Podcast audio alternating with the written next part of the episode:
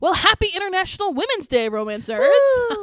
hey, in honor of women, I mean, we always honor women. I guess that's Yes. not that special. But today, especially, we are going to share some of our favorite feminist romance novels. Heck yeah. I am going to make the argument that most romances are already feminist, but these are like especially feminist. So here we go. Mm-hmm. you go hook you women.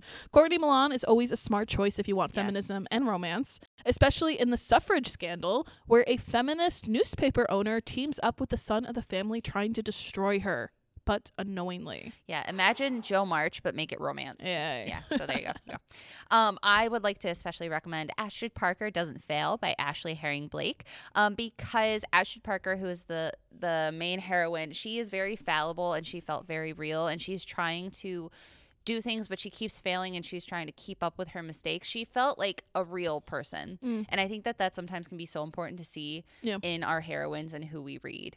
So I just really love her. And she's still a strong kick butt woman. yeah. Almost 175 cents. And it's sapphic, so you know. and not to be that person who's always about Tessa Dare, But I don't know, always. you know, always. But I have to shout out a week to be wicked here.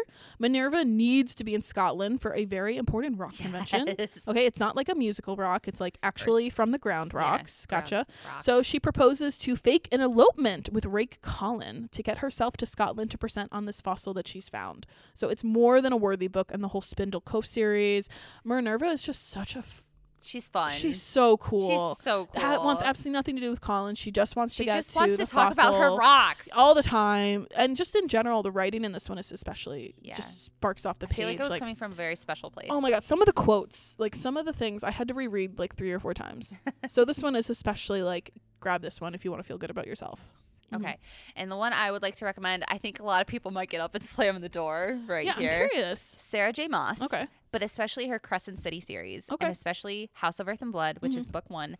The heroine Bryce is one of the strongest. I mean, I love all the female characters that Sarah J. Moss writes. Nesta is probably one of my favorite, absolute favorite Mm-hmm. fantasy females. Aelin is also like she is literally a queen and like a god, and it's amazing. But there's something about Bryce and House of Earth and Blood because she is again. Here's the theme for you. She is struggling to come to terms with her fallacies and like things that she has gone through and things that she has done, but she still saves the world and she kicks butt. And you know what? She burns the villain to the ground, literally burns, and then she goes and gets a vacuum cleaner out of the closet and vacuums up his ashes. Good for her. so I just love her so much. Well, I haven't read it, so I'll have to take your word for it. I Okay, won't, that like, was go also out a and slam the spoiler, I'm door or sorry. whatever. Yeah, it's fine.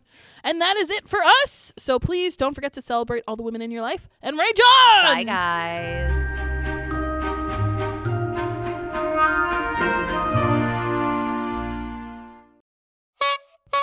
Okay, try that again now that I'm actually check check. okay, we're good. We're good. Okay. good. Are we actually recording? yeah, we're recording.